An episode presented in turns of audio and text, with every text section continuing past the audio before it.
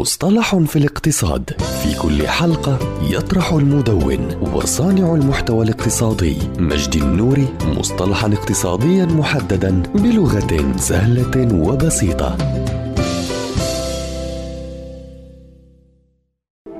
سياسة الانضباط التقدمي ويعرف هذا المصطلح. باسم الانضباط التدريجي وهو نظام تأديبي يتم فيه معاقبة أداء الموظف أو المشكلات السلوكية من خلال مجموعة من الإجراءات التأديبية التي تبدأ معتدلة وتتقدم إلى الشديدة ويعتمد مدى العقوبات على طبيعة وشدة المخالفة وكذلك عدد المرات التي تتكرر فيها. وعلى سبيل المثال قد يتطلب التأخير إجراء تأديبيا معتدلا مثل التوبيخ غير الرسمي لكن التأخير المتكرر سيؤدي إلى عقوبات أكثر صرامة بشكل تدريجي مما يؤدي إلى إنهاء الخدمة في نهاية المطاف. ومن أهم الفوائد التي يقدمها هذا المفهوم للشركات فهي أنها لا توفر للموظفين فرصة التعلم من الأخطاء فحسب توفر أيضا مسارا ورقيا لكل إجراء تأديبي وهذا يعني أنه يمكن للشركات إثبات أن الإجراءات التأديبية المناسبة قد تم اتخاذها في كل خطوة على الطريق بحيث إنه إذا ادعى موظف سابق أنه تم فصله ظلما فإن للشركة قدرة على إثبات أن الإنهاء